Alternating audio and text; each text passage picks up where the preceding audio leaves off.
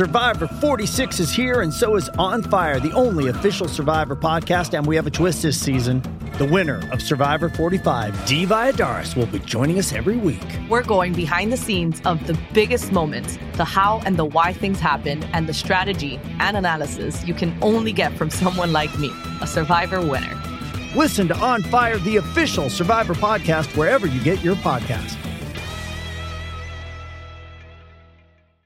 With threats to our nation waiting around every corner, adaptability is more important than ever. When conditions change without notice, quick strategic thinking is crucial. And with obstacles consistently impending, determination is essential in overcoming them. It's this willingness, decisiveness, and resilience that sets Marines apart. With our fighting spirit, we don't just fight battles, we win them. Marines are the constant our nation counts on to fight the unknown. And through adaptable problem solving, we do just that.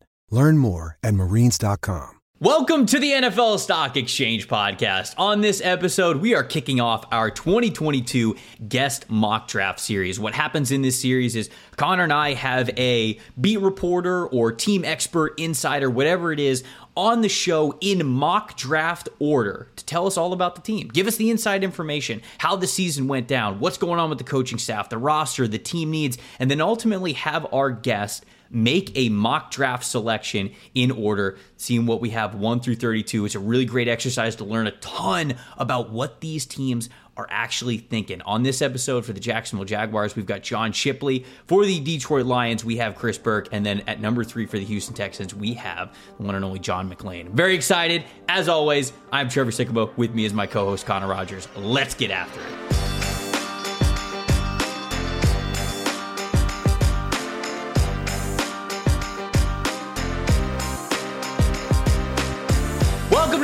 Bell of the NFL Stock Exchange podcast. I am Trevor Sikkema.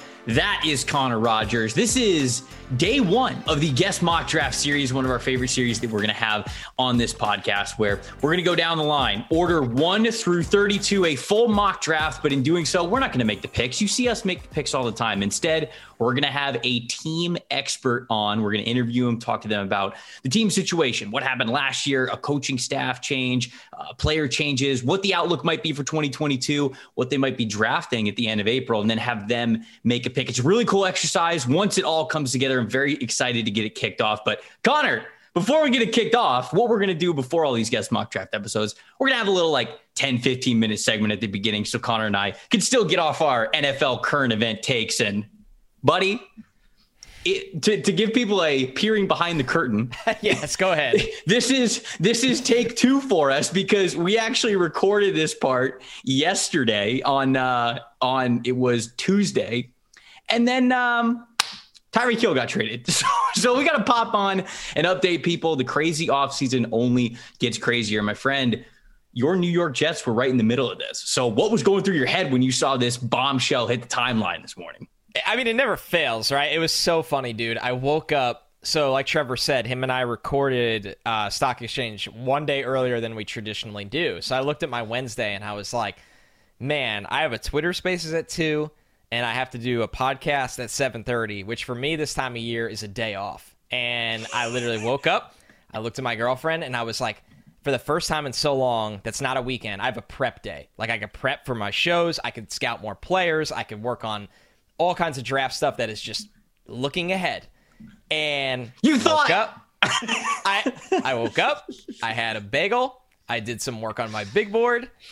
I swear, I stepped foot in the gym and the Schefter tweet came through oh, that no. the Jets and Dolphins were working on a we're in serious talks oh, no. to acquire Tyreek Hill, and I'm just, I just was like it was like then you got to do like emergency things for every single show you do. Right, right. Um, you know, at the end of the day, it actually wasn't as insane. If he went to the Jets, it would have been even ten times more insane. But still, I mean, we got to talk about this from a, a draft angle. The Chiefs get five draft picks. Three of them are from this year. Now they have twenty nine and thirty gut feeling, they got to package something and come up in this draft and get Pat Mahomes a wide receiver. Tyreek Hill, still 28 years old, amazing speed for the Dolphins offense, along with Jaylen Waddle. My goodness, man. I mean, I'm at the point where, like, am I going to wake up tomorrow and Justin Herbert or your Kyler Murray trade comes to life? Right. I'm at right, the point where right. I just don't know what to expect anymore. Uh, this was something in a million years I never thought would happen. Dude, it's crazy because we we did the hypothetical trade episode on Tuesday, and if we would have thrown this out there, even as like the crazy trade, people would have been like, "This podcast is stupid. Yeah, I'm you're idiots." off." But that Yeah. that has been the embodiment of this entire NFL offseason and how absolutely hammered drunk it is. Th- this trade was wild because we got the initial Schefter report in the morning, very first thing, that the Chiefs had given Tyreek Hill permission to seek a trade. And in my mind, I tried to look at this from a different point of view. And I was like, okay, Tyreek Hill was looking for an extension. He's been looking for an extension for a little bit. He saw what Davante Adams went for, both in trade and the money that he got. He knows that the AFC West only got way better this offseason. He also knows how valuable he is to the Chiefs offense. And it was basically, I thought this was essentially the Chiefs were allowing him to explore a trade Yeah, go find your money. because Tyreek Hill's demands were probably so freaking high, like insanely high. And the Chiefs are like, okay, uh, yeah, go find it somewhere else. You're not going to get it. And unfortunately, the feelers went out there and two teams immediately became interested the Miami Dolphins and the New York Jets. So I originally thought that this was simply just kind of like part of the negotiation, leverage one team against or one camp against the other. And eventually Tyreek Hill was going to be back with Kansas City because, come on, man. I mean, let's face it. Look at that Kansas City Chiefs roster. How much lifting has Tyreek Hill, Travis Kelce, and Patrick Mahomes done for that the rest of that entire roster? Defense, offensive line two years ago. It's a little better now. The run game, like those three players, and spe- specifically, have made the Chiefs a Super Bowl favorite the last three years. And if you take Tyreek Hill off of that team, uh, Patrick Mahomes is still incredible. Don't get me wrong. Ty- or Travis Kelce still an unbelievable tight end. Don't get me wrong, but that ain't a Super Bowl favorite anymore. So I never thought that this was actually going to come to fruition, let alone for the price tag it did. Miami gave up one first round pick and it was number 29. It was number 29. That's insane. They didn't give up a single first round pick that they had next year either, which is their own in San Francisco's.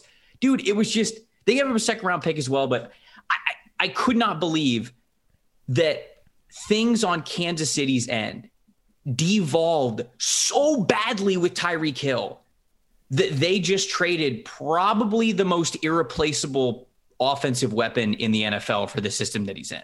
Because I cannot imagine a more important player, maybe certainly since Davante Adams has moved on, than what Tyreek Hill meant to that Kansas City Chiefs offense. So, dude, price tag was crazy. Uh, things are about to get a little bit weird in Kansas City. I, I don't know how open that Super Bowl window is for the Chiefs anymore. I really don't. There's so much to unpack here. It makes you wonder, like, why were the Chiefs willing to do this? Right, a player that if you ask anyone around the NFL, bring he's the ultimate headache for a defensive coordinator. There is there's just not players like Tyreek Hill, not as fast, not as ex, ex, as explosive, not as complete as a overall wide receiver. There is so much to this that I'm shocked, I'm perplexed. Um, I mean, to the point where, I mean, Trevor, you know how long I've been uh, around the Jets as an organization. They traditionally do not ever target players with a past like Tyreek Hill, Tyreek Hill, ever. Um, and they were all in on this to the point where, since they've operated that way, you have to get approval from every corner of the organization to go forward like that because you're also rewarding the player with a mammoth contract extension, which I they did. Four years, Yeah. 120 million, which is nuts. So Nuts. you brought up the trade package. Yeah, 29, 50, you know, the five picks, a lot of picks, but also taking on a $25 million cap hit devalues what you get back for the player. So there's just a lot going on here. Um, I, I've, you know, I've been told Tyreek Hill has a home in Miami. So once I was told that before the trade happened, I was like, Probably state preferred it. income tax, the home Yeah. in Miami, Right. Rosenhaus, the agent. He's going to Miami. The Jets are probably they want the player, but they're also going to try to drive this price up, and make Miami's life a little bit worse. There was so much to unpack here, but at the end of the day, the Chiefs have a big hole on their roster. Uh, I think it's fair right now that we should trust Brett Veach to fill that hole, not replicate Tyreek Hill, but try to get some of that offense back. Patrick Mahomes is a unicorn. He can make everyone around him better. Now they have a lot of ammo to solve a lot of areas of need. or they could trade up and get Jameson Williams, Garrett Wilson, whatever it may be. So I'm really fascinated by the Chiefs draft now. They become a big component of the show. While the Dolphins, Waddle and Hill, you won't find speed like that Right. really ever in the NFL, Right. a wide receiver duo. But it everybody knows the elephant in the room is Tua. So Correct. I mean, I I, I sent a text to somebody joking in the league. I said, uh, I said Teddy Bridgewater is going to have a career year. You might be right. You might be right. I was I wasn't really joking. I was like half joking. So, I mean, when you look at this from Kansas City's side of things, they now have back to back picks as a schedule right now. They're picking at 29 and they're picking at 30. I I don't want to make it sound like I think the Chiefs are going to be bad now, right? I mean, like the Chiefs are still No. going to be extremely competitive. Patrick Mahomes, like you said, makes uh, he, he makes even lower roster players look incredible. So like the Chiefs are still going to be good, but that division is extremely competitive. And you know what else is the rest of the damn conference, right? It's not just like win your division, get home field for a couple of days or a couple of weeks in the playoffs. You know, you can coast a little bit, wait for the Bills. That's the big face off that you have. You beat the Bills, you're good to go. Like that's not where the AFC is. They are going to have to scr- they were already going to have to scratch and claw just to make it into the playoffs given the division that they were in.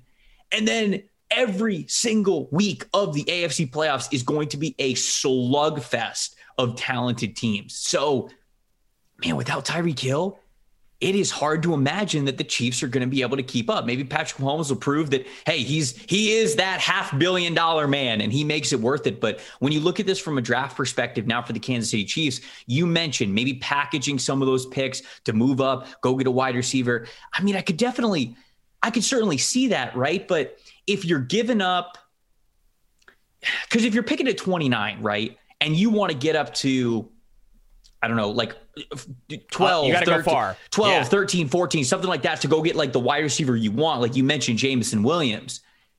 You're going to have to give up a lot. So it, it almost might be just like this net trade Jameson Williams for Tyreek Hill. And then obviously, for as good as Jameson Williams could be in the NFL, that's a negative in the short term. You are not competing to the level you were with Tyreek Hill on the field. For as good as Jameson Williams is, you mentioned it with Tyreek Hill. You cannot play man coverage against the Kansas City Chiefs, or you couldn't for the last three years. You couldn't.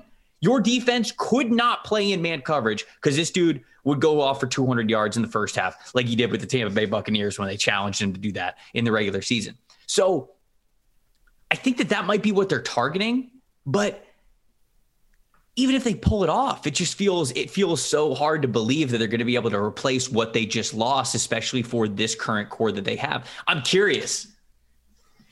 Do you think the Chiefs went to the Dolphins and said Hill for Waddle straight up?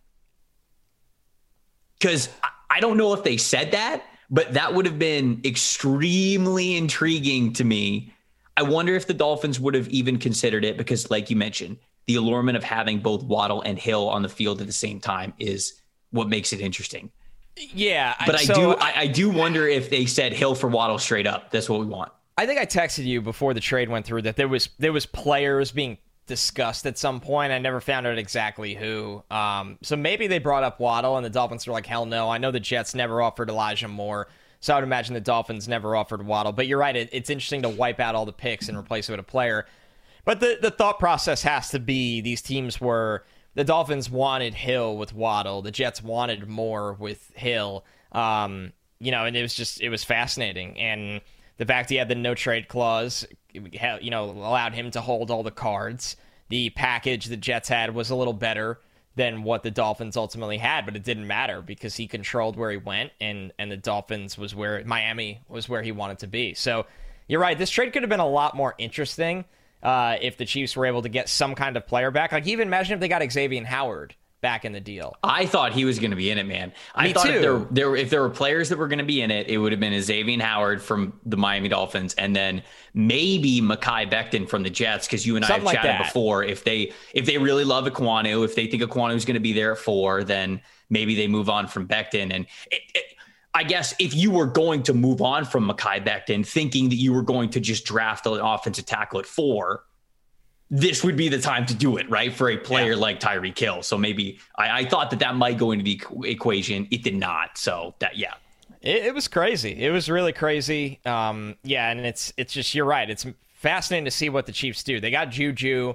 Um, they have Josh Gordon coming back, which you're assuming nothing there, but you never know. That'd be nuts. Mm, yeah. You're right. You just assume nothing there. You assume they're going to draft a, a wide receiver in the first round. Um, you know, Mecole Hardman season. It's I don't know, man. It's it's interesting. They, I, am still buying the Chiefs. I, I, will never pick against Mahomes necessarily, but in that division, I still think the Bill, the Bills are the best team in the AFC. But this is a blow and changes the identity of their team. I, I think they're going to have to be a more well-rounded, uh, very even split team in terms of run pass, and, and not just you know rely on Tyreek to be a superhero, which he was for them a lot at times. And uh, in a week in a week span where we've had people with uh, two people with terrible backgrounds be traded for massive hauls. Strange. It's, I think the, uh, it's a little weird to discuss, in my opinion, but we obviously have to do it. The I think the dream scenario for the Chiefs at 29 and 30, like the dream, is Olave at 29, Ojabo at Yeah. 30. Like I think that Oh. that's that's the that's the home run that they're trying to do. But it feels very I'll basically say impossible for Olave to get by the, the Green Bay Packers twice at 22 and then 28 before they get to 29. So what Yeah, more, might be more, more realistic is if Kansas City doesn't move up, which I agree with you, it feels like there, there's momentum to it. Maybe like Christian Watson and David Ojabo, which again, Yeah, like, they're going to athlete this thing, right? but, but, but, like again, those are good players, but Christian Watson still needs work on like route running and things like that, and he still Play needs strength. work at play strength. Like you said, Ojabo's coming off an Achilles injury. Like those do not help the Kansas City Chiefs make up for Tyreek Hill this year. So I don't know, man. It just I I never saw this move coming because it puts the Chiefs in a big time rut. If you think a lot was on Patrick Mahomes' shoulders the year before, I mean, it just takes that to an infinite level now. So It does. It's a lot of pressure on him. I think he's built for it, but it's crazy, man. It's crazy to look at. You know, let's not discount that Kelce's obviously not getting younger. He's still amazing, but he's not getting younger. how old is Kelce? Is he in his 30s, right? Yeah, yeah, he is. So Kelce is 32. Oh my Yeah. God, he's going to be 33 this year? during the season, early Dude. season. Yeah, it's they're they're they're you know Mahomes is going to be there for a decade, and they're they're you're going to see a different Chiefs offense start to be built around him, uh, and this is a big test point for Brett Veach, obviously Andy Reid, and how they're going to do that with the pieces they have now. And I, I mean, I do believe in it, but it's it's definitely going to be fascinating to watch that offense without Tyreek Hill. Man, Travis Kelce is 32 right now. He's going to be 33 in the season. He's on the cap for $8.5 million this year, which is a really great deal. But then next year, as he's 34 in the season, it goes up to 14.6. The next year, 16.4. And the next year, 18.6. So all of a sudden, all of a sudden, Travis Kelce is getting significantly older and significantly more expensive for the Chiefs. So, like, if Tyreek Hill's not next to him, dude, this Chiefs team, as we know it, might be might be closing a lot faster than we thought it was earlier on Monday of this week. That's Oh man, with Mahomes though, I'll never say that. no, no, no. Like, I, no, no, no. The Mahomes way, oh, the window, great, the but- core they have. Yes, right, yes, correct, yes. correct. Yes. I mean, that's what I'm shit, I didn't think this was happening this week. I thought this deal would get if done. You, if you did, you better tell me the lottery numbers for next week. Right? That's all I'm saying. I- One of us you better get rich here. when you had the theory that this was a leverage play, I was like, it all makes sense. Like you took, like you're like, okay, go, like they have the Jets and the Dolphins bidding against each other. We're jacking up the money, and then there's going to be that last minute phone call. Okay, you're going to Jersey or you're going to Miami for that price, or you're staying with everything you love here for a pretty dang good price. That's not that the op- oppositions, but it's close. And it feels like it was just real. They were like, no, it's over. Well, find your trade spot. We're done. Look, I tried to logic my way into the situation, and clearly, this I NFL offseason. I- I I, know, I saw you. you. I appreciated it. And I agreed though. Like I really did. I think it made a lot of sense. I I can't get over that this happened. You know it doesn't But- make a lot of sense? This entire The NFL? NFL? offseason.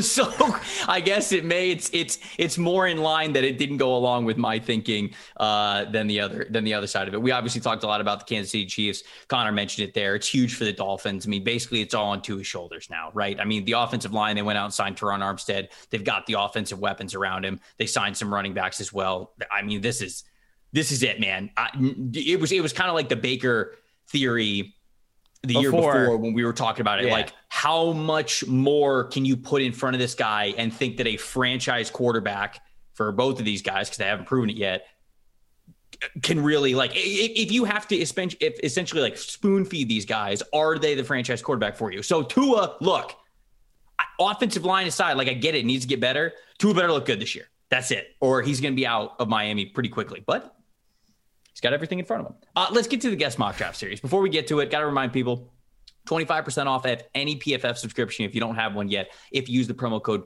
uh, NFLSE to get you all the premium content, the NFL draft guide, the fantasy football draft guide, all the betting tools as well. NFLSE, 25% off an edge, an elite, a college, any subscription PFF. Go check it out. And then our friends over at All 22, they're building the newest and best fantasy football game out there. And it's a combination between fantasy football and a Madden fantasy draft. You are drafting full teams to go up against your friends head to head.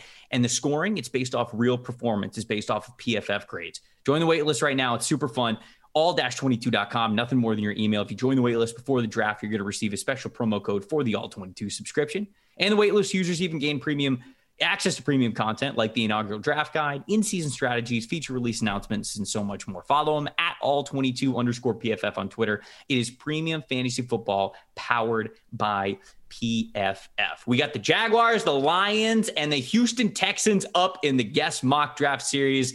Let's kick it off right now. All right, to kick off the guest mock draft series, we have a familiar face for the Jacksonville Jaguars at number one.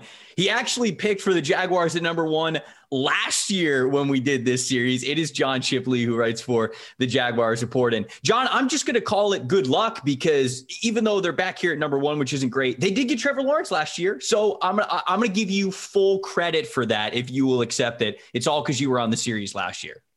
Oh yeah, no, that was that was a pick that was definitely against the grain. You know, not many people had that one penciled in, so we really went, you know, went on a lamb on that one. But yeah, no, I, I'm I'm happy to be here back to back, and uh, hoping that this is the last year I have to represent the top pick for you guys. Right, we'd love to have Jan next year, but hopefully the Jaguars, definitely. for Jaguars fans' sanity, are picking a little bit later. And you know, before we get into you know the team, because you know it very very well, you're very into the draft as well, and so I'm I'm super interested to pick your brain about where they need to go with kind of this top pick and even some top picks at the, at the following rounds as well. We got to talk about Urban Meyer. And I know that you're probably so sick of talking about this situation, but Mike Sando and Jason Jenkins from The Athletic put out an, uh, an article earlier this week that the quote that they used as the headline was the most toxic environment that they've ever been around. And that was a player that said that to them, talking about the Urban Meyer era. And we don't have to go step by step. I think we all uh, saw that in the spotlight plenty, but as somebody who covered this team up close and personal this past year, how bad was it? Like, was it really this bad? Because on the outside, man, it looks like the worst head coaching job in like football history. So I- would love to hear it from your side of what this last year was. Yeah, no, I, re- I really don't think there's a chance that you know a head coaching tenure could go worse because I mean, Urban Meyer, you know, immediately sold himself on you know Shad Khan and really you know the lo- local you know Jaguars community when he first got there in a way that you know the the city you know pledged to you know help fund a new practice facility for the Jaguars. You know, it's now going to be the quote unquote Urban Meyer practice facility that he will never, you know, have spent a day, you know, being a part, you know, being a part of, you know, he and really, I think that once, you know, things actually got moving in the sense of okay, you have to actually evaluate like an NFL coach now. I'd say you know the red flags really came up in free agency where you know I've said this in other podcasts, but there, there's a genuine belief that he operated under the idea of you know some people will want to sign with us, you know, just because I'm Urban Meyer, you know, and it will even take you know lesser contracts to sign with me because I'm Urban Meyer, which you know, clearly not the case in the NFL. You're just, you know, one of 32 head coaches. These guys, you know, unless you're Bill Belichick, in some instances, you know, could probably care less. So it, it, it definitely, you know, it, everything that looks like it was from Meyer on the outside, it was very much, you know, what it looked like. It wasn't, you know, something where uh, it, it was any better in terms of, you know, behind the scenes or even, you know, from a local perspective, players rallied around him, or he was a different guy. You know, he was very much uh, what it all seems like. And I mean, there were instances, you know, throughout the entire season where I can, I can think of where I was like, okay, that's a red flag. That's a red flag. I remember uh, in the first week of the preseason, they played the Cleveland Browns, and the Browns sat you know, not just their starters. They sat most of their second team too. You know, they had Case Keenum and a couple key backups play, but mo- mostly it was their third string guys. And the Jaguars, you know, they they played the whole you know first team, and the Jaguars got their teeth uh, kicked in completely first half. You know, while the starters were in, and Urban Meyer after the game, you know, it looked like he acted like you know somebody who had just lost a national championship. You know, the, the like the deer in the headlights look was already on, and and I'm like, uh, th- this game doesn't even count. You know, like if you're you know you're looking this you know dismayed by the state of things now, I'm not sure how it's going to be when the live bullets fly. And the best thing I can point to is I believe on their first possession of the game, the Jaguars had like two illegal, you know, for like formation type penalties, a sack, and a tackle for loss, and that kind of summed up how things would go for them the rest of the year. Man, well, on a lighter note, this is a team that's obviously turned the page. They brought in a respected NFL head coach, and they've spent a lot of money in free agency. And whether people agree with the moves or not, this at a minimum should give them a shot in the arm and make them a little better. And the fact is, right now, everybody's trying to connect the dots and look at signings and say, what does this mean? Even the franchise tag for Cam Robinson. What does this mean for their draft as we head towards a surprisingly unpredictable NFL draft, starting at the very top for once? Uh, when you look at these signings, do you believe in that? That a lot of the pro market moves will have an impact on what direction they go in, and not just that one, but also when you're picking at the top around two and along those lines. I think a big thing, you know, the Jaguars, you know, obviously with you know, the additions they made, you know, they've signed seven guys. They have two more guys, and Rashaan Evans and Arden Key who have come in, you know, for visits. Is that you know they realize they have holes, you know, all over the roster. You know, th- th- this is so far as seven players at six different positions. You know, technically five if you want to count Evan Engram as a big receiver, which he more or less is. But it's clear to me that the Jaguars, you know, knew that coming into this offseason, okay, we have holes up and down the roster and you know pigeonholing yourself and forcing yourself to pick a certain position at you know or certain pick is probably doing a disservice. So I I think the way they looked at free agency is let's try to hit as many targets as we can and get to the point where in the draft we can you know take the best player available. So they can end up you know in a situation where they're not reaching for you know a, a like you know spe- specifically you know maybe a receiver at 33 you know now with their moves or not they can probably now convince themselves hey maybe we don't need to immediately take a wide receiver. Is there anything that maybe either Doug Pederson or Trent Baalke has said over the last couple of months because we've got to see them at the combine and obviously the introductory press conferences for Pederson. Is there anything that they have said over the last couple of months that's maybe stood out to you from a team building perspective? Like, has he brought up multiple times, you know, trench play or like defensive line or like a certain characteristic of a wide receiver or something like that? I'm just curious, is there any kind of like specific nuggets where, like Connor was saying, maybe not even at number one, who they might be yeah. prioritizing at top of the second round, third round, those kinds of things? Yeah, no, I, I, think absolutely. I think one thing that you know they've said uh, before, you know, specifically Baalke, who's been a little more, uh, I would say, forthcoming with you know kind of some of his preferences and intentions, has said that you know he prefers you know building, you know, especially with early picks, building in the trenches as opposed to going for guys like cornerbacks, guys like wide receivers. You know, I, I looked at Trent Baalke's history, and you know, in over the forty something picks he's made as a GM, he's only picked a receiver seven times, and uh, I, I believe you know he only has AJ Jenkins as his uh, top first or second round guy under his resume. And that's certainly not a, receiver, you know, you can hang his hat on. So it, it, really, you know, you look at his resume and the things that he has said, you know, he has said they want to go big or go home in terms of, you know, the trench play. So I really think, you know, whether it's at one, which, you know, I expect them to, you know, go edge rusher or, you know, at the very least, you know, go some form of defensive line, or whether it's later on in the draft when they can look at, you know, potential left guards, potential, you know, tackles. I, I think those things have been really indicative. And I think really, you know, some of the things Baalke has said specifically about their needs in terms of the offensive line has been interesting. You know, I mean, they they entered this offseason with an offensive line that had, you know, three guys in the expiring contracts. Brandon Linder was entering in on the final year of his deal, and it looks like now he's either going to be released or retire. And then you have Jawaan Taylor entering the last year of his deal you know, they since tagged Cam Robinson, they signed Brandon Scherff. You know, obviously they re-signed Tyler Shatley and have some other, you know, moves that need to be made. But they've expressed confidence at the offensive tackle spot. I mean, you know, somebody asked uh, Baalke, you know, straight up last week about, you know, do you feel comfortable at right tackle? And he genuinely laughed and like asked, he's like, is that a serious question? And well, it very much, you know, probably should be. You know, their team who they invested, you know, number 45 pick overall in Walker Little last year. He actually, you know, had, you know, in very limited appearances, but had a solid rookie season for somebody who hadn't played in a few years. And then they still have Taylor. So I think, you know, some of the things they've said in terms of they want to go in the trenches, but they like their tackles means that they're going to go for pass rushers on the edge in the interior and try to find some interior alignment.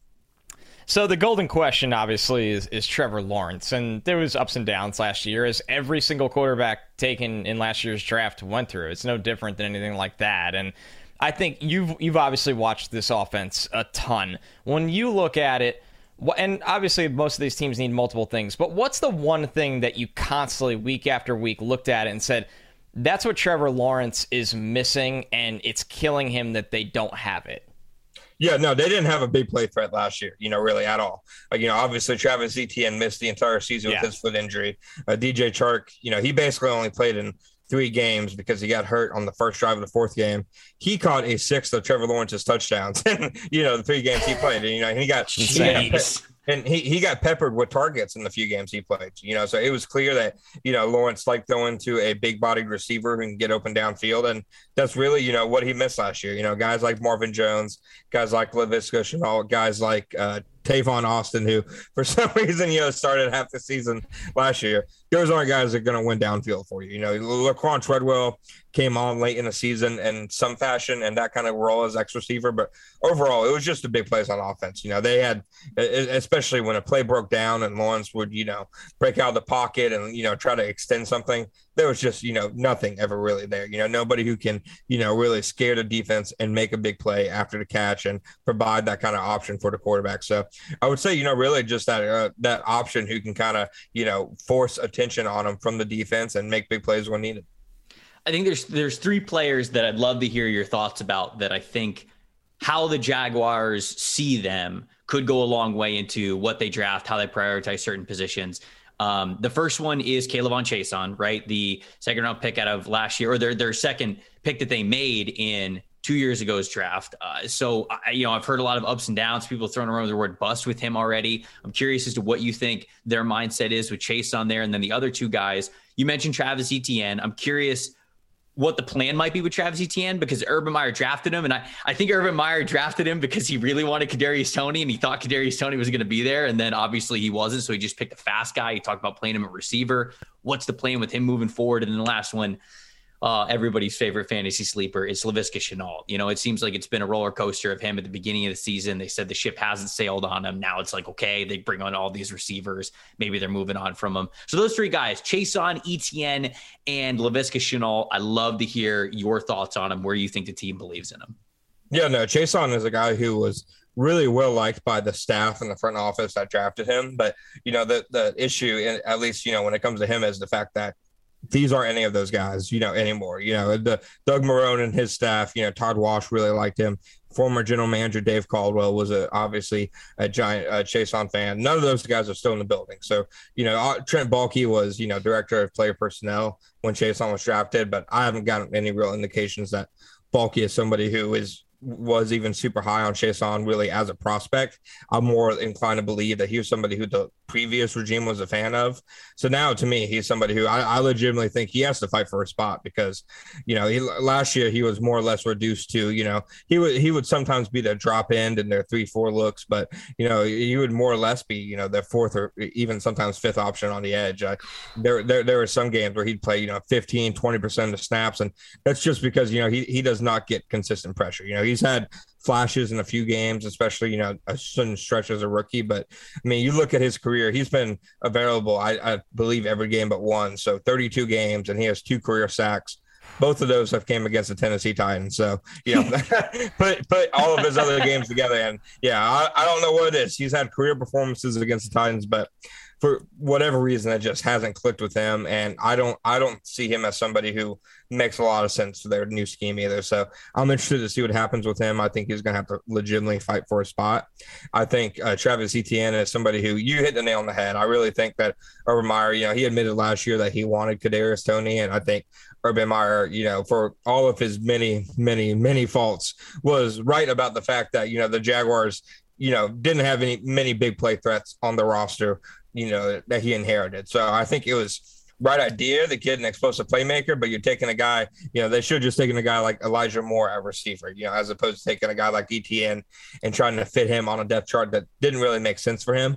But I do think, you know, in Doug Pederson's offense, you know, that they I, I actually do, you know, have a scheme that can take advantage of his skill set out of the backfield, which, you know, the big thing with Etienne is he's advantageous as a receiver out of the backfield. You put him out in the slot, though, against you know, safeties and cornerbacks, and he doesn't really have that mismatch potential anymore. But out of the backfield against linebackers, he has a lot more, you know, really value he can maximize. And I do think their offense will help him do that more. So I think he's a, in a better fit in their offense, but it really depends, you know, what what really he can do with James Robinson still, you know, returning from his own Achilles injury. And then finally, Laviska Shenault. Um, Shenault is a guy who I really – think has still has talent. I think when you look at the bad season he had last year, and it was a bad season. I say that as somebody who hyped him up quite a bit in training camp and would like to apologize to any of the many fantasy people who heeded my advice on that because it it just truly, you know, from the start of the season when DJ Chark got injured and they kind of forced Shenault to, okay, try to learn X receiver. And, you know, I, th- this is something I misevaluated. I thought he had the skill set to play on the outside. He doesn't. You know, he, he needs to be really a, a, power slot kind of guy, a guy who you can operate against smaller defenders and in short areas. And I really do think that he is one of the guys who the Urban Meyer regime, though, really impacted the most. You know, I think it was clear watching him last year. There were a lot of confidence issues, a lot of issues where it, it was more of, okay, this is just a really, really bad environment for a developing player as opposed to this guy just can't play. But on the flip side, you sign a guy like Christian Kirk, who, you know, Doug Pederson has said that he wants his receivers to play basically every spot, and it's going to vary on game, and he won't make a guy stay in the slot 100% of the time. But it's still fairly obvious that Kirk is best operating on the slot. So Shenault. So unless you're planning on, you know, operating with, you know, two slot receivers most of the game, it's hard to really, you know, justify, you know, having them both on the field at the same time. So while I do think Shenault probably gets too much of a bad rep for last year, I wouldn't be surprised if they try to move on from him for some kind of draft compensation because I do think he is one of the few players on their roster who you could probably get something for, especially compared to a guy like Chaisson. All right, this is the guest mock draft series, and John, as we said, you are picking number one for the second year in a row. So there is an entire board to pick from, and we went through it. This is a football team that has spent a lot of money. They're trying to get it right for Trevor Lawrence but there is no doubt they have their needs on the defensive side of the ball. So, number one overall, the Jacksonville Jaguars are on the clock. You are on the clock. Who is the selection? Yeah, I'm going with uh, Michigan edge defender Aidan Hutchinson. Hutchinson is somebody who, you know, I, I'm not positive in every draft that he's going to be looked at as a prospect who is, you know, clear cut number one overall pick. But the Jaguars entering this offseason, to me, it was okay, they're either going to go offensive line or they're going to go pass rush in free agency, you know, they answered some of those questions. You know, obviously you don't franchise tag Cam Robinson twice if you don't, you know, plan on him being around for the long haul. They have a guy that like a Walker Little. I don't even think the Jaguars would draft a guard number one overall. You know, they they are the kind of team that would prove me wrong about that. But until they do, I'm going to assume pass rusher. And I really do think the guys, the Jaguars would love a guy like Travon Walker, just because Baalke's history of liking, you know, those big, lanky uh, defenders who are kind of inside out tweeners.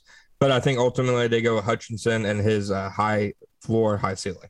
So, what's the thought with uh, real quick before we get you out of here? Uh, Kayvon Thibodeaux versus Aidan Hutchinson, just like straight up. You know, you talked about edge rush being the spot that they're going to hone in on. What do you think about those? Because Connor and I have talked about those two guys plenty. Yeah. We actually had Kayvon as our number one edge rusher each going into it, but uh, I'm just curious what your thoughts might be between those two guys there. Yeah, no, it, it seems odd to me that he's it's gotten to the point where you know at least you're seeing a, a national mock drafts now to where he's more like lumped in with guys like Jermaine Johnson as opposed to guys like Hutchinson and Walker because I truly think you know if you're picking a guy who has you know potentially you know the, the best skill set today to become that kind of number one pass rusher I think it's him you know I really do. The only the only real issue I have with slotting him number one to the Jaguars is you know just knowing how the Jaguars operate and you know who they have you know really pulling the strings and making decisions for the team I don't get the sense that Thibodeaux is somebody who they're going to, you know, really deem as the right fit, you know, team wise. You know, Thibodeaux, for as talented as I think he is, and, you know, he's my personal number one edge rusher in the draft with Hutchinson right behind him and then Walker. I don't think that he's going to be somebody the Jaguars really look at as somebody, you know, both in terms of his fit in terms of his, you know, personality because, you know, nothing against Thibodeaux because I honestly think everything that he said is awesome. But I just knowing how the Jaguars operate, he doesn't seem like a guy that, you know, Trent Baalke is going to be especially high on. That's just an assumption on my end, but I just, I, I, I don't see him as a Trent Baalke type guy. So I think they're going to go with somebody like Hutchinson, who they will see as, you know, similar ceiling, but a much higher floor. All right, there we go. Everybody go follow on Twitter at underscore John underscore Shipley does a fantastic job covering the Jacksonville Jaguars. John, I cannot wait to have you on this series next year. Hopefully, not picking at number one overall, although it is tradition now, so we'll have to see. Appreciate you, my friend. Hey, thank you guys. On to pick number two, the Detroit Lions. Lions with Dan Campbell at the helm. A lot of excitement for that franchise. And obviously, holding the number two overall pick has a lot of excitement in itself. So, to get us hyped up about what could be for the Lions' future, talk about the roster, everything that's going on with the front office, and who they might be picking at number two overall, we have my good friend Chris Burke, who covers the team for the Athletic. Chris, how are you doing, my friend? Doing well. I'm excited knowing that uh, no matter who I pick, some group of Lions fans is going to be upset with it. So that's uh, exhilarating here. I'm looking forward to it. Draft season, at. baby. Yeah, draft season. That's how that's how it goes. You can lay yep. it out exactly with what makes sense and why it makes sense. And somebody will still be in the comments calling you an idiot. Hey, that's why we do what we do, right? we love the abuse. That's why we keep coming back to it. That's why we're draft nuts. So, all right, let, let me first ask about Dan Campbell because obviously this guy was very polarizing when he was named the head coach of the Detroit Lions. Talks in his presser about eating kneecaps and you know talking all that kinds of stuff. And I think people kind of thought it was a gimmick at first and hated the signing, but as it went on, you know there were players who talked about how much they loved him, and then the media was like, "Hey, you know what? This guy's this guy's rallying the troops and everything." It wasn't a great start to his tenure, but you figured it wasn't going to be pretty early on. What were your thoughts overall of Dan Campbell's first year and where this franchise is, how much they might still believe in him moving forward? Yeah, I mean, I think some of the players, even talking to them, had the same reaction that other people did. Like, are we? Is this guy serious? Is this really what we're getting into here? Um, but I think as soon as they got in the building, uh, you know, you obviously felt the shift from what the atmosphere was under the previous regime with Matt Patricia. That showed up right away, and I think that carried through the entire year. I mean, you saw it; everyone saw it that they were they were bad. They started the year looked like they might go 0 and 17, 0 16 and one, whatever it was going to be. Um, but they kept showing up and kept playing hard every week and picked up a few wins down the stretch. They played fairly well in November and December, even though they had a bunch of injuries. So I think that they feel like they've got a lot of momentum. They spent most of this offseason re-signing some of their core guys, making sure they've got that, you know, foundation quote unquote in place. And so I think that they're feeling pretty confident. Um, they're still don't have enough talent to really get where they want to go, which obviously is the next step here. But I think in terms of, you know, the culture and all those buzzwordy things we talk about all the time, that uh, it feels like it's it's the arrows pointing up for the first time in a while. Yeah, it really does. I mean, looking at this roster, it's already made some giant leaps from where it was a little over a year ago. You could start to see the wide receiver room fill out with what Amon-Ra St. Brown did last year. You signed DJ Chark, give yourself a little bit of a vertical threat. We know this offensive line has been built up for a while. So, just when you look at this team, do you think they are still in full on? We're taking the best player available uh, because the roster we inherited was so thin from the Patricia era? Or are you starting to zone in on certain areas where you're like, okay, I actually think they are trending towards certain needs because they've been able to bulk it up in such a short stretch already?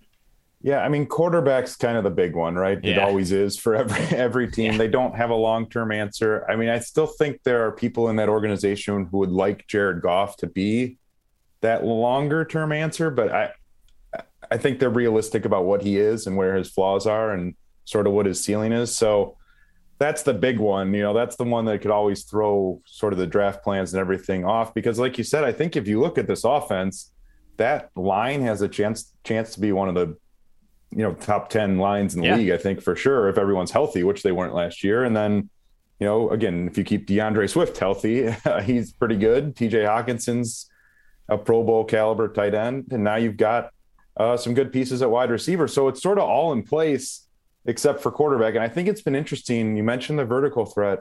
This is two off seasons in a row. Brad Holmes came in now. This is second off season.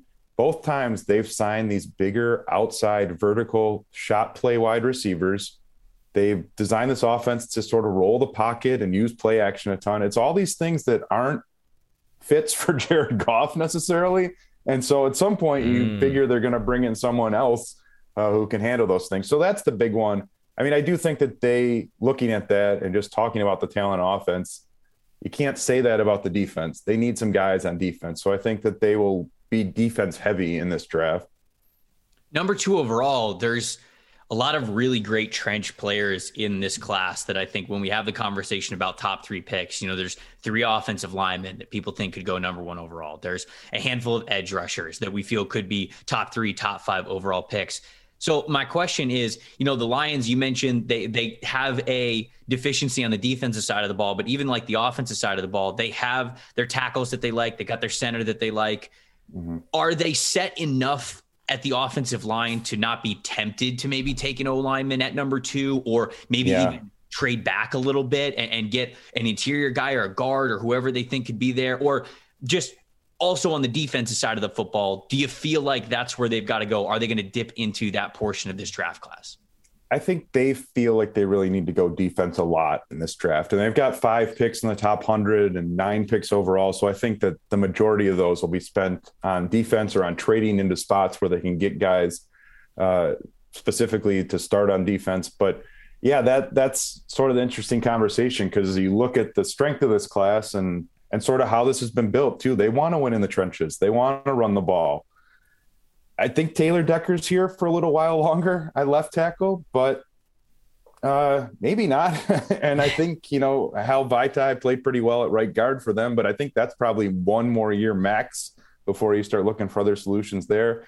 Um, you're gonna have to pay Penei Sewell eventually. They just gave Frank Ragnow a huge contract, so you're gonna have to you're gonna have to put a rookie in there again at some point. I think down the line here. So I don't know that it'll be now at number two, but uh, we've had those conversations, you know, sort of around uh, when we've talked about it here. Just, well, if this is the best guy on your board by a big margin and it's an offensive tackle or a guy that you can maybe play a guard for a year, I don't know that you can rule that out, knowing that the Lions are built the way that they're built right now. I mean, I think it'd be a surprise, but I don't think you can totally rule it out. So, um, yeah, I mean, I, I get the line of thinking there. I just, the defensive issues are still you know, they weren't that they weren't good against the run last year.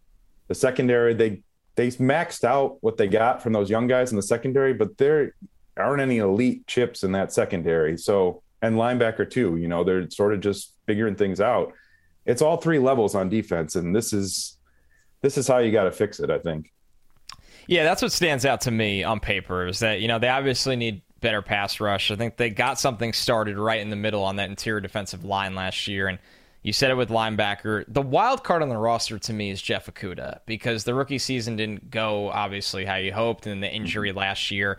And if you get a lot out of Okudah this year, then your cornerback need it becomes a little less significant. But if you go off the fact that Okudah's rookie season wasn't what you hoped, I know this regime is not responsible for that that opens the door as a massive need for them where they could even think about corner at 32 34 which are premium picks in this draft class so do you have a sense of how they view Okudah and how they view that corner room as a whole right now yeah i mean i think that's one of the things that um, i've probably gotten more heated conversations with fans about over the sure. past few weeks is because i keep trying to tell people that i don't think that they are anywhere near where maybe the perception is of after seeing guys step in. You know, Jerry Jacobs was an undrafted guy who played well, and uh, Amani Oruwariye had six yeah. picks, but I don't know that they even up to Oruwariye, I don't know that they see him as a long-term piece, and he needs a new contract coming up in the next year or two here. Um, Jacobs blew out his knee at the end of last year. You mentioned Okudah's coming back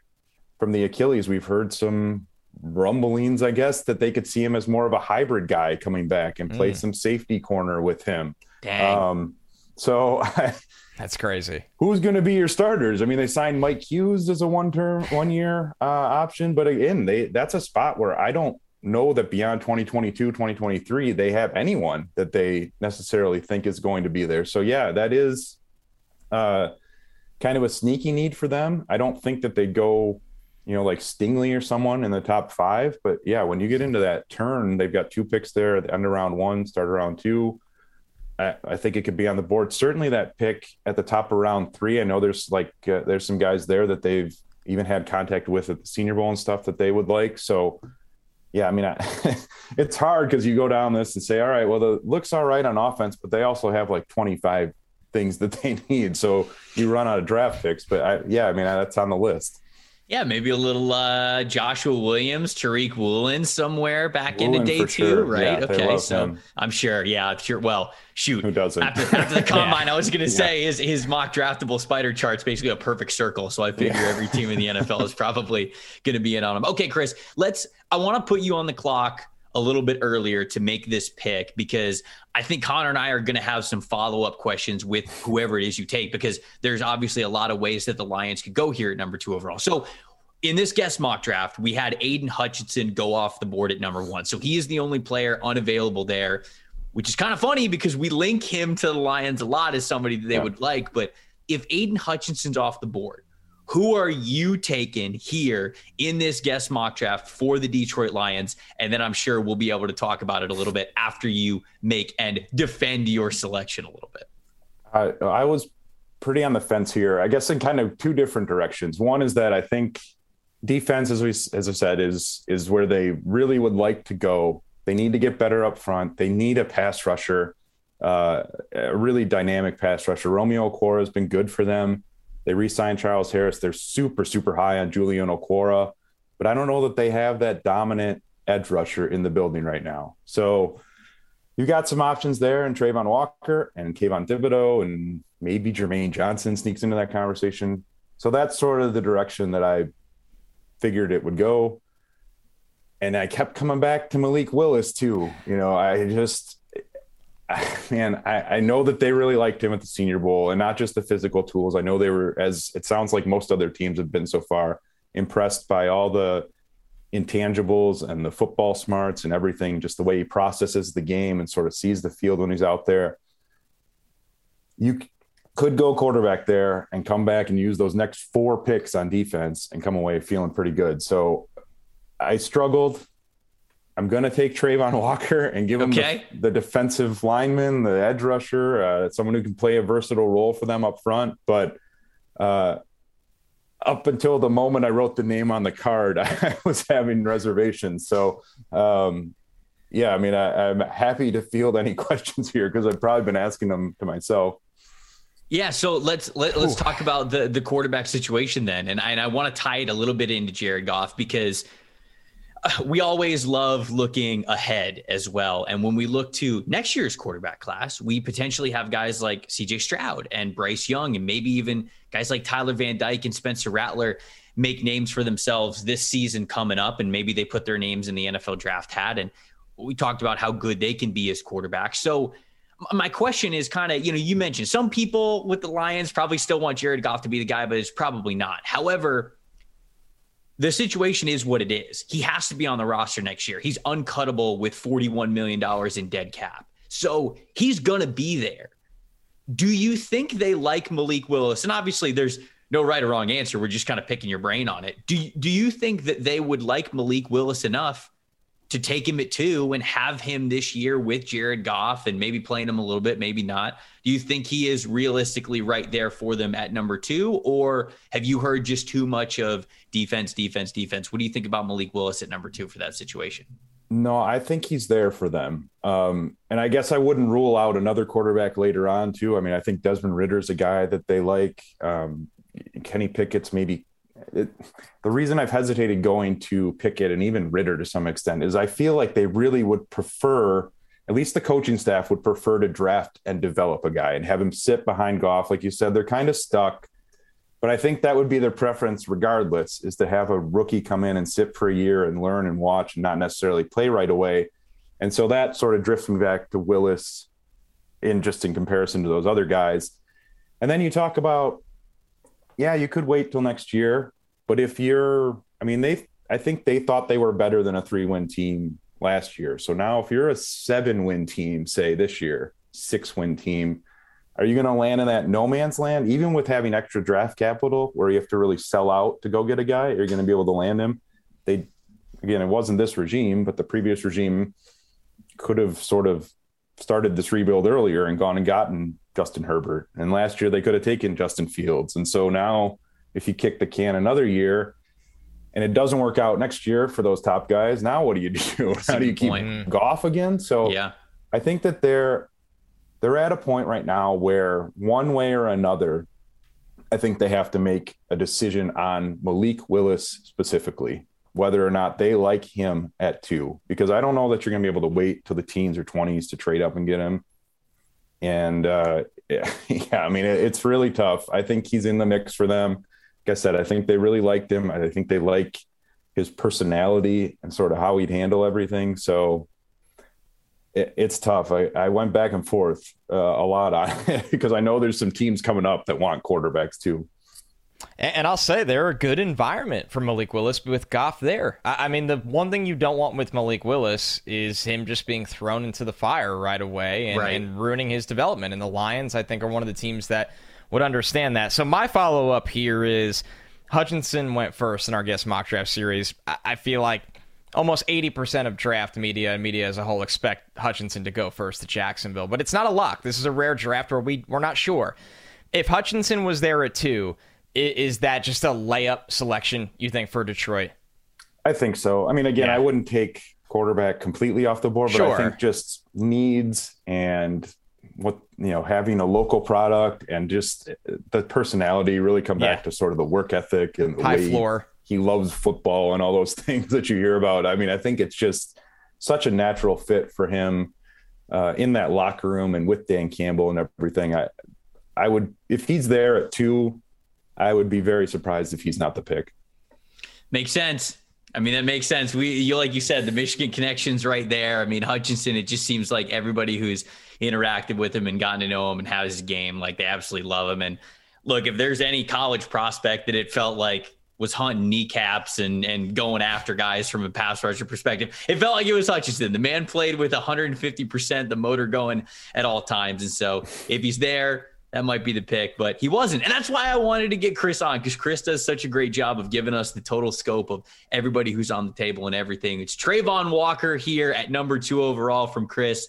dude, thank you so much for coming on, man. This is this is a fun pick. Like like we talked about earlier, it's feels like this is like the crossroads of whatever the Lions do, the, the rest of the draft, it's it's gonna follow suit. So we appreciate the expertise here on the guest mock draft series.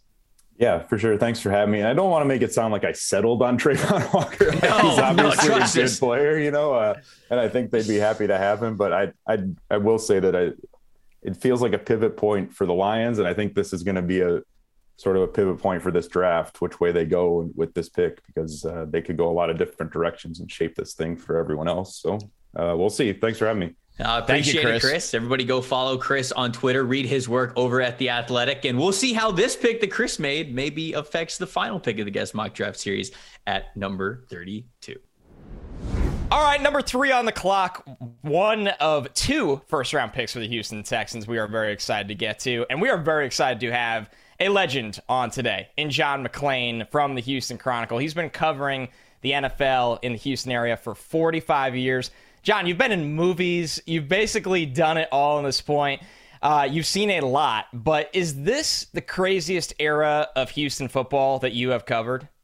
It's not just the the craziest era in Houston, Connor. It's the craziest in the NFL. Whew. I've seen a lot of wild things in my four and a half decades of covering the league, and I've actually been a big pro football fan since I was eight years old in 1960. And the Cowboys and the Oilers were created, and the Cowboys were on CBS and the Oilers NBC, and the Cowboys didn't win a game, and they were boring. And the NFC was NFL was three yards in a cloud of dust, and then you go over to the AFC, and the Oilers got George Blanda throwing the ball all over the field to Charlie Hennigan and Bill Groman, and you got Billy Cannon catching passes at tight end and Charlie Tolar running. And I fell in love with AFC because kids loved the way they played compared to the NFL.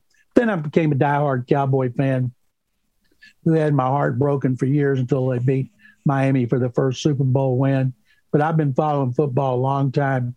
Never seen so much movement with quarterbacks. It's unbelievable. And like Davante Adams, uh, being traded. You know, you just don't see deals like that. And I love the players getting so much money because the owners wouldn't give it if they didn't have it. Now, on the other hand, the, the Texans have been losing a lot of players in recent years. Bill O'Brien trading Jadeveon Clowney, not re-signing Tyrann Mathieu, and uh, then and then trading DeAndre Hopkins, and then DJ Reader letting him get away in free agency. Now Deshaun Watson. It's amazing this team in 18 and 19 when they were 11, 5, 10, and 6. And in 19, just two years ago, they beat Buffalo in a wild card game, made Josh Allen look bad at the end. Then they built a 24 0 lead at Kansas City before choking it. This team was very close to being really good. Now they've gone straight down the toilet for a total rebuild, and they can certainly use all these draft choices they got in the trade with Cleveland. Man, it is crazy when you when you paint the picture like that, kind of how soon it was really, or how recently it was that Houston wasn't that far away from competing for an AFC title and maybe a spot in the Super Bowl. But, you know, since then, obviously a lot has changed. You mentioned Bill O'Brien kind of wearing that head coach and GM hat, moving players around, trading players, things like that. But since then, we've had a couple of new guys come in. Nick Caserio is the general manager. Jack Easterby is there. You know, they got a new head coach in Lovie Smith. My question to you, John, because everybody wants to know the answer to this when we think about what might happen with Houston in the draft who's calling the shots in Houston? Who, who's who is the one who really is calling these shots to get these players on the roster, and who might have the final say when it comes to these premium draft picks? Nick Caserio has it in his contract. He has final say on all personnel. Jack Easterby, the executive VP of football operations, who's the most vilified person in this city and one of the most vilified in this city's history, he has no say in personnel. He tries to influence it, but if there's a good or bad decision, it comes down to Caserio, and he's made sure to tell us that several times to remind people, because there are people that think Easterby has something to do with it, and as much as he'd like to, Caserio is smart enough to keep him at arm's length. John, we've looked at, you know, we've heard a lot of the talk about this team does have belief in Davis Mills, who had big time flashes um, last year. You know, former day two pick that I think surprised a lot of people at times last year. And you look at this roster, there's a lot of work to do on defense. There's a lot of work to do on offense. We know how the NFL as a whole kind of feels about this quarterback class in 2022. It's not the same as last year's. What is the actual belief in Davis Mills going forward? And are they going to build a little around him and give him a legitimate chance in this upcoming season? No, he's a starting quarterback. Now, they won't come right out and say that, and I'm writing this for a column on Wednesday. Why won't they come out and say Davis is our guy? Because they want people to think, yeah, they might take a quarterback. So whether it's with the third pick or the 13th pick, maybe there's somebody behind them that wants a quarterback and they're worried about the Texans taking that quarterback. Maybe they'll give them picks to swap places. Right now, they have 11 draft choices. You don't want too many rookies on your team. It's like a salad that's too green. It's just not as balanced and doesn't taste as good. And I know Caserio will do a lot of trading like he did last year. And one of the reasons people have confidence in him in the draft, all five of their picks last year, beginning with Davis Mills, flashed. They showed promise.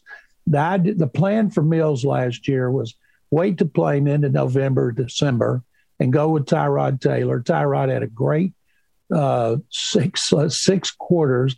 Then he pulled a hamstring running for a touchdown pass. He was never the same.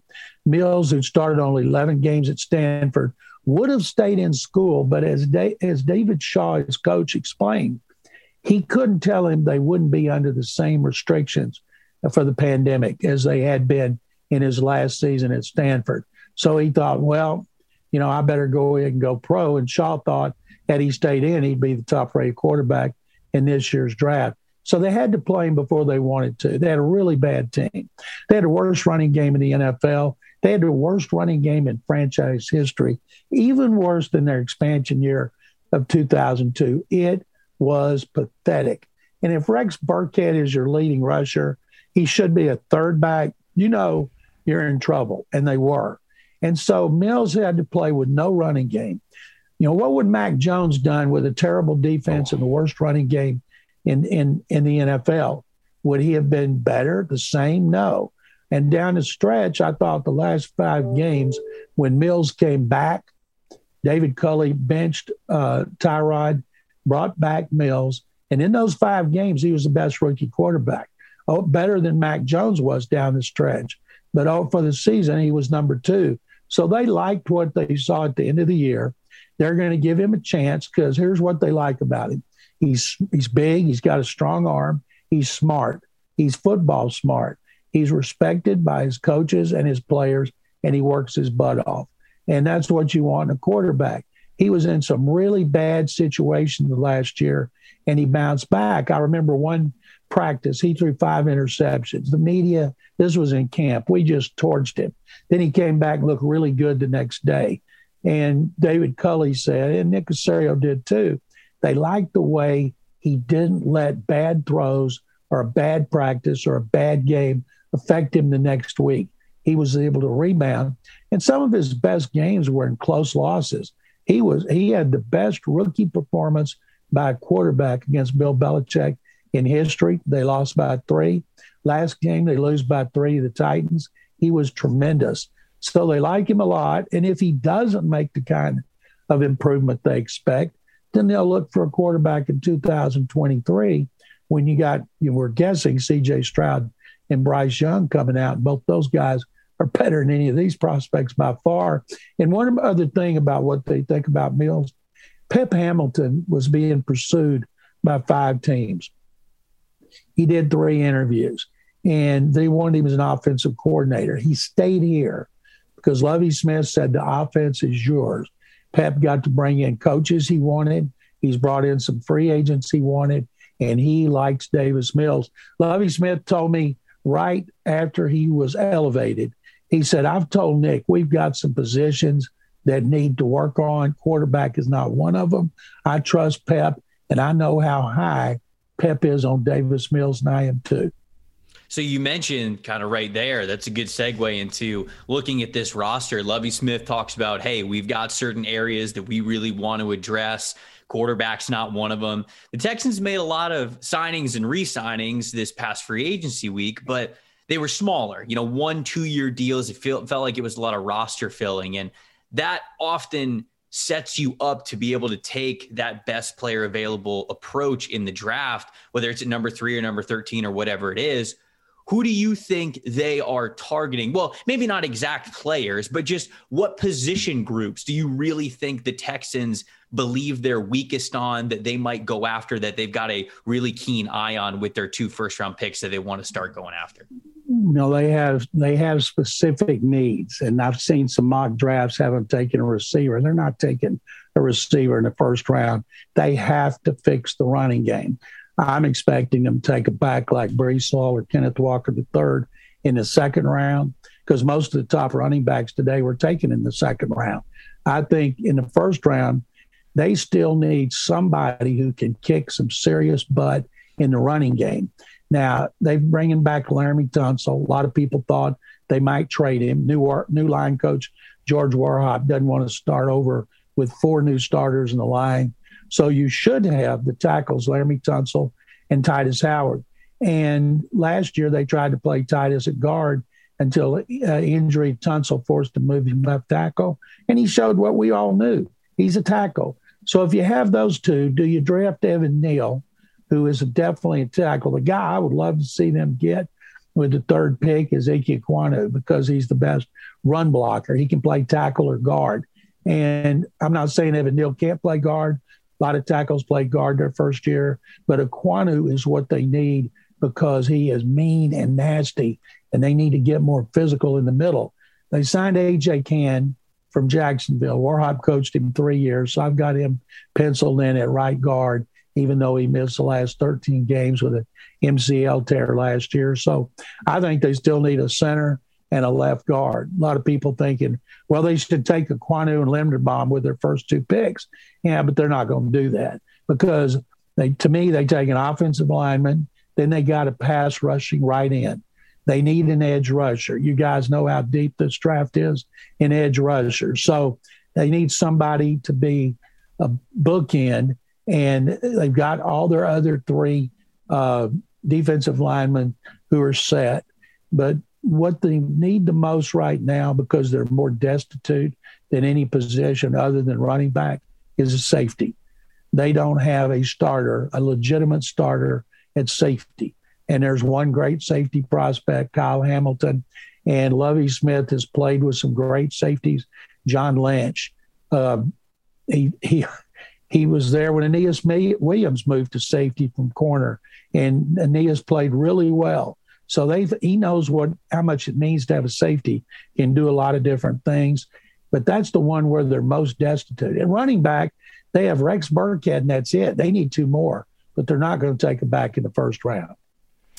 John, looking at this slot, and you said it earlier, Nick Caserio loves to move around. This is a team that's shown that they love acquiring more picks. They have a lot of work to do on this roster. Do you think they're in a position that at three they need to stay put and get a premium talent because they the roster just lacks so many of those? Or do you think this is another scenario where the phone lines will be open? They'll be looking to take trade calls to get because the, there's only a couple great players in this draft, and teams will want to come up. Do you think the Texans will have any interest in getting out of that slot? I think he will eh, for the right deal. Depends on the player that he thinks is great. You know, how far down could you trade and get Neal or Ekwonu? How far down can you trade and get Kyle Hamilton? There's no other safety worth that pick up there. Now, a lot of people say you better get the pass rusher because they can make life so much easier for the DBs, and a safety can't help a pass rush unless he's blitzing. So he's going to have a lot of options. You know, the good thing about having so many needs is that you really can't go wrong. I could see him trading down from three, stay at 13. I could see him staying at three, trading down from 13. But he's got 11 picks. And if he gets another couple, he's not going to have 13 draft choices on this team. He, I think he would do some maneuvering and maybe he would use some of those picks to move up to get players like he did last year when he traded back into the third round to get uh, receiver Nico Collins.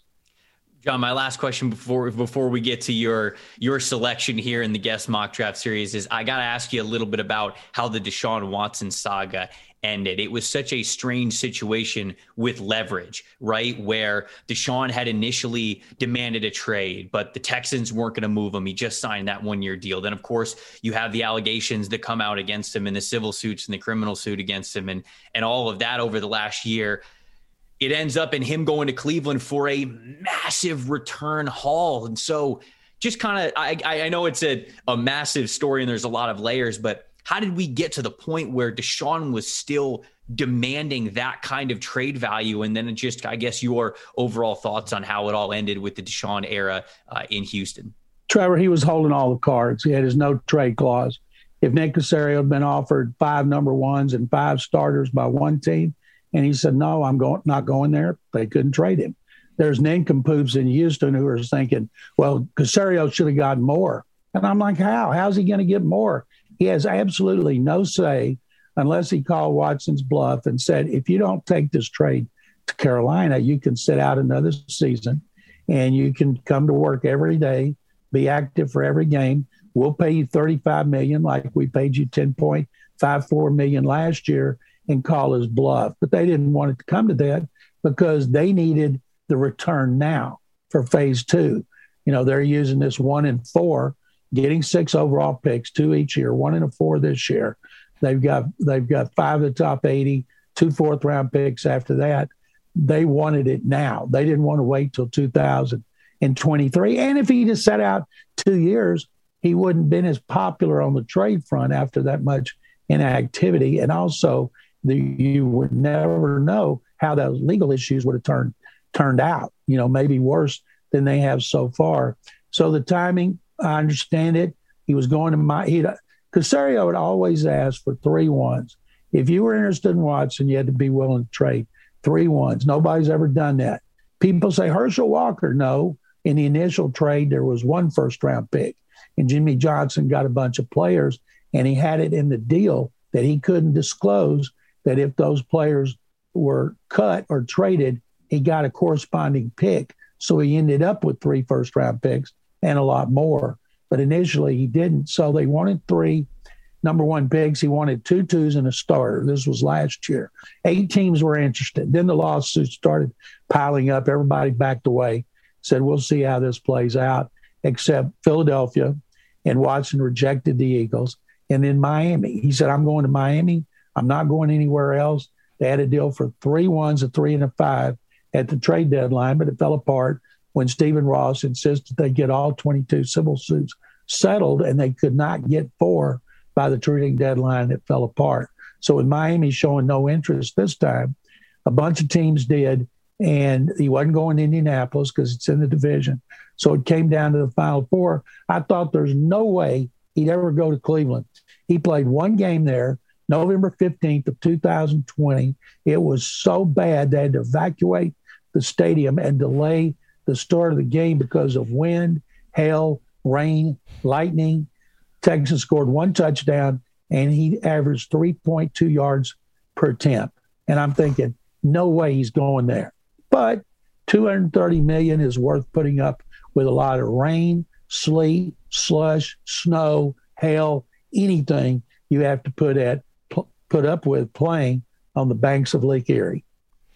All right, John, to close this thing out, this is the guest mock draft series. At number one overall, the Jacksonville Jaguars, we had Aidan Hutchinson come off the board. At number two overall, the Detroit Lions, we had Travon Walker come off the board. So two defensive players. You are on the clock for number three overall for the Houston Texans. What is the selection you're making here? Texans are de- desperate to improve their offensive line. There's two candidates there tackle Evan Neal, tackle guard Ekwonu. They need a pass rusher to play opposite Jonathan Greenard to complete their defensive line, but they need a safety worse than anything than running back, and they're not going to draft a back there. So I'm saying Notre Dame safety Kyle Hamilton will play for Lovie Smith. They'll use him all over the field, and uh, I think that would be a pretty safe pick nobody in Houston could argue with that pick when they look at their defense. Ooh, Kyle Hamilton going off the board at number three. Man, a safety going that high is sure to raise some eyebrows, but for good reason, man. Kyle Hamilton is one of the most unique prospects we have in this class, and it lines up pretty perfectly with, like John said there, the need certainly lines up. John, that's fantastic information. Of course, we expected nothing less from one of the best who's been doing it for over four decades, which is unbelievable. John, thank you so much for the time, giving us some of your insight and knowledge. We really enjoyed it. Trevor and Connor, thank you guys very much for having me. I really do appreciate it. Great job. All right, there we go. First three picks of the guest mock draft series in the books. We got the Jags taking Aidan Hutchinson. We got the Lions taking Travon Walker. And then the Houston Texans taking Kyle Hamilton. Connor and I will be back on Monday for a mock draft centric episodes with just the two of us. But then on Tuesday, we're picking up right where we left off with the Jets, Giants, and Panthers. We'll see you guys then.